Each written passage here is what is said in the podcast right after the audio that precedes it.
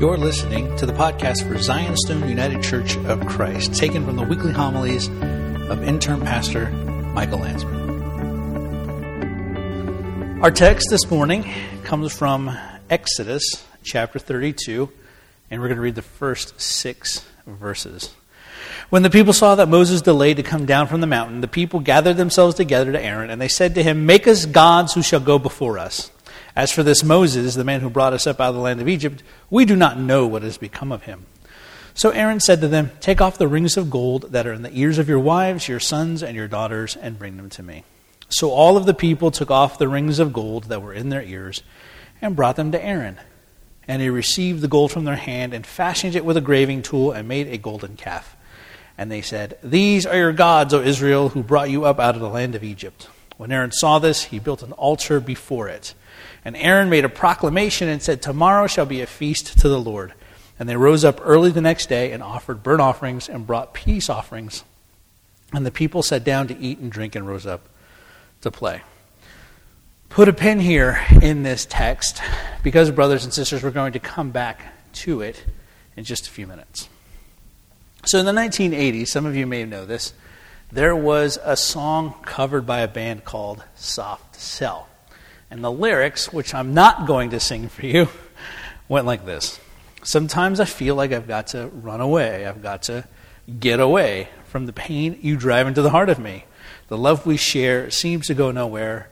And then the end of the chorus, if you know the song, which I'm sure many of you do, is Tainted Love. Tainted Love, which is the title of the sermon today. These lyrics are poignant and they're relevant to what we're going to be talking about today. And last week, if you remember, we began to ask some hard questions about ourselves as a church. We started to ask, shift our focus from asking questions like, why don't people come to church anymore? Or why don't people give anymore? Or why don't people volunteer for committees anymore? Or why do young people not want to come to church? And we talked about starting to shift the way we ask those questions into something more like this Why should people come to church? Why should people give? Why should young people want to come? Why should somebody want to volunteer for a committee? And we started to ask sort of these macro questions, like these wide angle questions. But before we can answer those wide angle questions, we kind of got to ask micro questions. We have to take a look at ourselves as individuals before we look at ourselves assembled together as the body of Christ. So we can ask ourselves, why are we here? Why do we come to church? As a social obligation? As a religious obligation? To get my needs met? You know, it's not a checklist, right? I remember I went to somebody's house the other day and they had this refrigerator with this kind of built in screen which like talks to your phone and you can write checklists of groceries. So when you're out shopping, if you forgot, you can just whip out your phone and your refrigerator talks to your phone and your phone talks to your refrigerator. Your refrigerator will actually remind you what it is that you need to buy. So maybe some of us have this refrigerator and we have the little box. Go to church. Check mark. Giving the offering. Check mark. There it is. My responsibilities, my obligations are done. I can check off that box and get on with the rest of my day or the rest of my week. Why are we here? And then, oftentimes, after we come to service, we begin then to talk to each other about the service. We then ask, how do we decide if we even like the service after the service is over?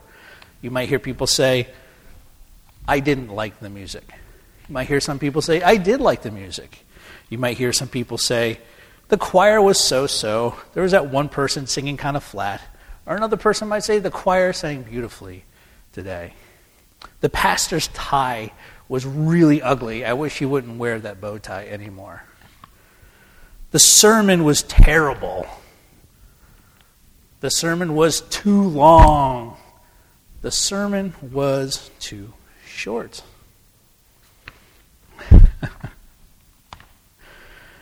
How we judge, brothers and sisters, a service is, I think, reflective of our hearts.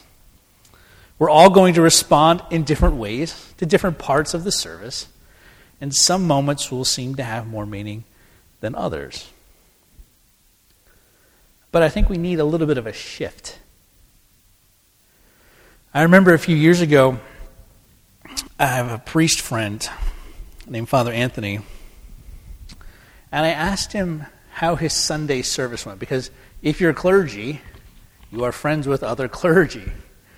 You know, even before the service, I was in conversation with two other friends who are pastors in this area, and we encourage each other and text each other, hey, God bless you today as your services. Uh, make much of Jesus at your service. Praying all goes well. We encourage each other. And if you're a clergyman or a clergy person, you will have this network. And so one of the good friends of mine is, uh, I think he's a priest. And so I asked him one Sunday a few years ago, I said, hey, how were your services today? And he said, It was great. I'm like, right on. He had me right there, right? It was great. Well, his, one of his words is fantastic, right? So he probably said fantastic. And I was like, I was like, I'm in. I'm here to. I, I want to hear how what happened. I want to hear the rest of this. And he said, it was great. The Holy Spirit came down. He transformed the bread and wine to the body and the blood of Christ, and we all shared it together.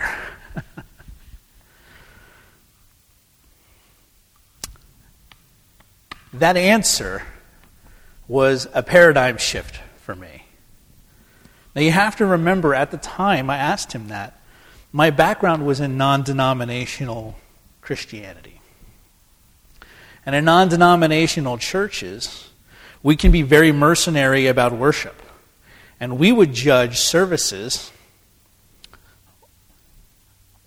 and how we would judge the services would focus more on how we liked the sermon or the music or the decor or the graphics or the availability of programs. I remember I went to one church that was so big that their bulletin, and I'm not exaggerating here, was a newspaper. I'm not lying. It was a newspaper with classifieds and with groups. The science group meets here, this group meets there. It was so big and they offered so much, it was a newspaper. It was great. There was literally something for everyone to do. You know, we judge services based on, or churches and services based on these things, rather than what the service is actually supposed to do, what the point of the service is. And I think, brothers and sisters, the church in our era is structured largely to facilitate people coming to a decision point. People come to church to be offered a choice Jesus and salvation, or rejection of Jesus and eternal damnation. Right? So,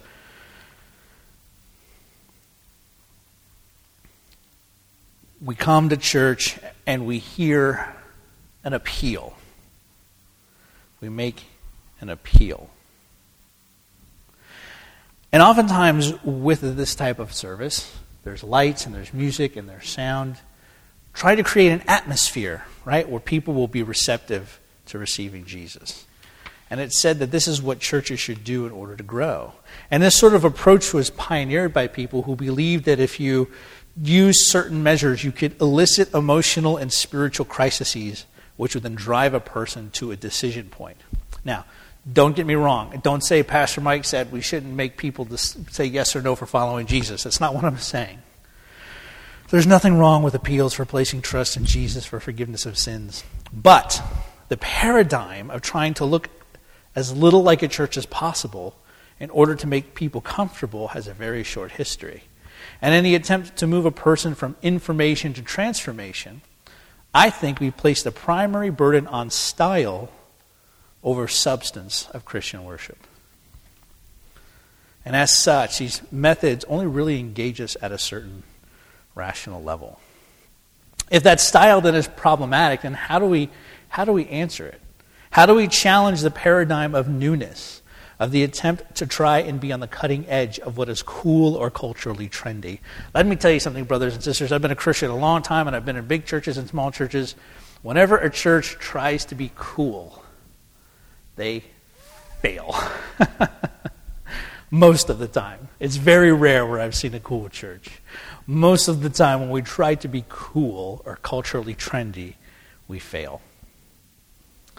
So we challenge this paradigm by rejecting it and seeing if there's better ways of what it means to come to church and how to become a faithful and fruitful disciple of Jesus. Because church shouldn't be so much about a decision point as it should be about training us to be disciples of Jesus Christ. Remember the Great Commission go in all the world and make disciples. So now we kind of take a wide angle view. Where do we begin? Like I said earlier, as individual members of the body. There's a Christian philosopher named James K.A. Smith, and he says in one of his books that this initial question about discipleship comes from Jesus himself from John 138 where Jesus asks them, "What do you want?" What do you want? He says that this question is the first and last question of Christian discipleship. And related to this is then, come follow me. So, brothers and sisters, our answer to the first question, what do you want, then tells us a lot. It shows us our longings, it shows us our hearts, it shows us what motivates us to do the things that we do. In other words, he says it shows us what we love.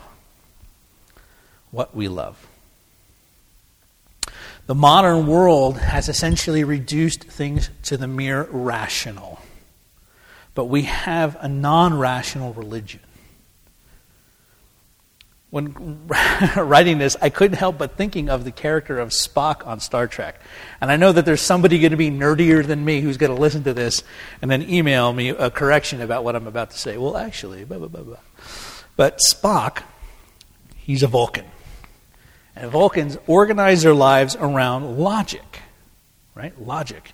But the one thing that Spock struggles with the most is he's half human. And therefore, he is a feeling creature. And so, a lot of the tension in his uh, story is he battles with this duality logic versus emotion. Logic versus emotion. Smith notes that the way we structure Christian discipleship and worship is something that we learn cognitively through purely rational means. But he makes the point that we're not merely rational thinking beings.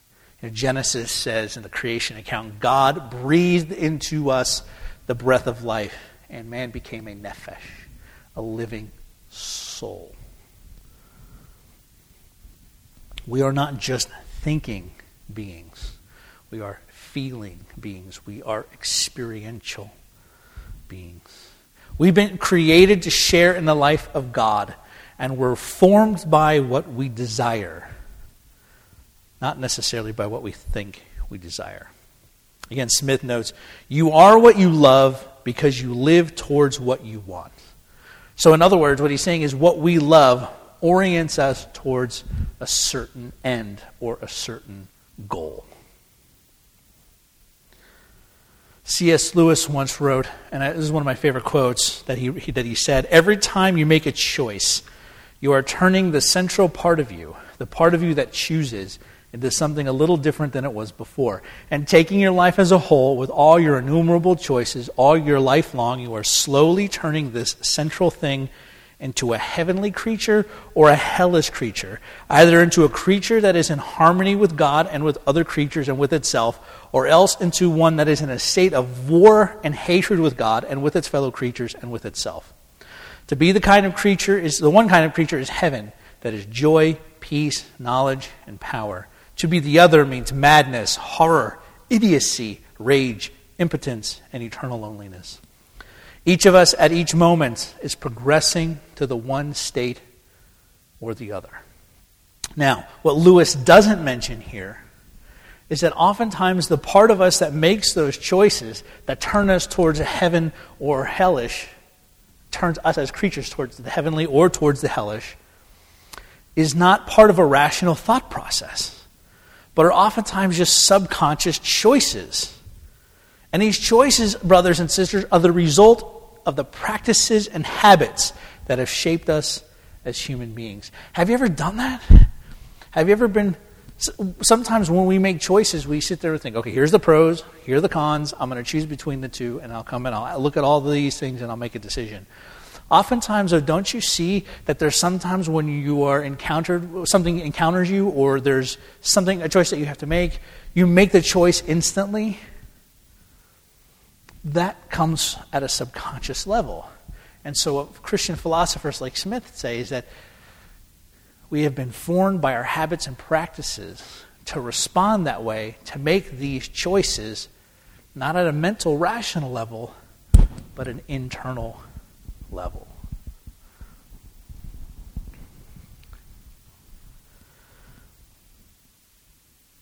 Love is shaped by our habits. And the habits we cultivate channel our actions towards that love.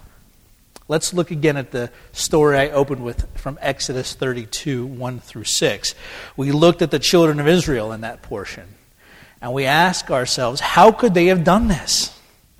How could they have done this? God sent Moses. God delivered them from Egypt with, with mighty signs and wonders.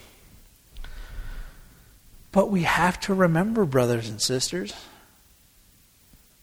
and we have to ask the question what shaped their lives and their desires?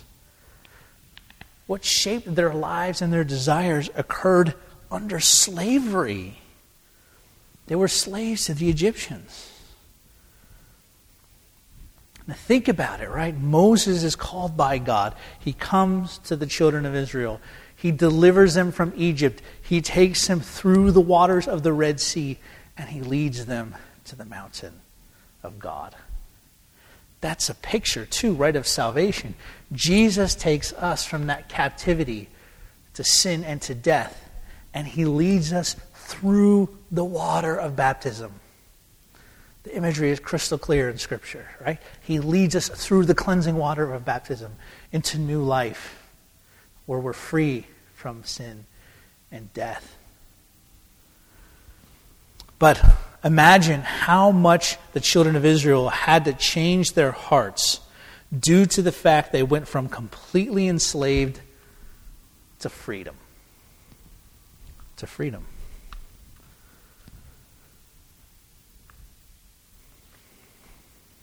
And when Aaron makes the idol, he doesn't just decide to make a calf because, oh, okay, well, that's the only thing I can come up with.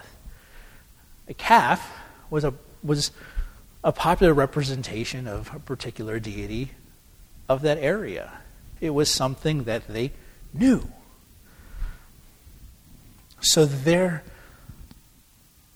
habits and practices of the heart were malformed. And so, what we see in the Exodus, what we see is God dealing with the children of Israel, giving them the Torah, giving them the law to help them then learn new habits and practices that will shift their love to God away from the cultural practices of Egypt. Smith notes all kinds of cultural rhythms and routines are, in fact, rituals that function as pedagogies or teachers of desire because they tacitly and covertly train us. If you are what you love, and if your loves are formed and aimed by your immersion in practices and cultural rituals, then such practices shape who you are. And like the song I referenced earlier, our loves are tainted. Our loves are tainted because our loves are shaped by what he calls liturgies the liturgy of the world, the liturgy of our culture, these rival liturgies that are in need of healing and in need of redirection. And that is why we are here, brothers and sisters, because what we love is what we worship. And we're here to learn how to worship. We are learned to redirect our love that have been shaped by the liturgies of the world to the liturgy of the kingdom of God. So ask yourself this week this is your homework. ask yourself, what do I love? And then ask yourself, how does what I love affect the shape of my life? And then ask yourself, how does what I love affect my worship of God? How does what I love affect my worship of God? And as our loves are redirected, we can learn then to do what St. Paul tells us to do in the reading that we heard this morning from Philippians. Those things that are true, those things that are good, those things that are noble, those things that are excellent, those things that are praiseworthy. Think on these things. Because we are here to train ourselves to direct our hearts and our lives towards God through our Lord and Savior Jesus Christ and the power of the Holy Spirit, to whom is due all glory, honor, and worship. Amen. Thanks for listening to the sermon podcast for Zion's Stone United Church of Christ. We're located in beautiful Northampton, Pennsylvania, and we'd love for you to come worship with us. You can find us on the internet, www.zionstoneucc.com, or you can find us on Facebook, Zion's Stone UCC. God bless. Thanks for listening.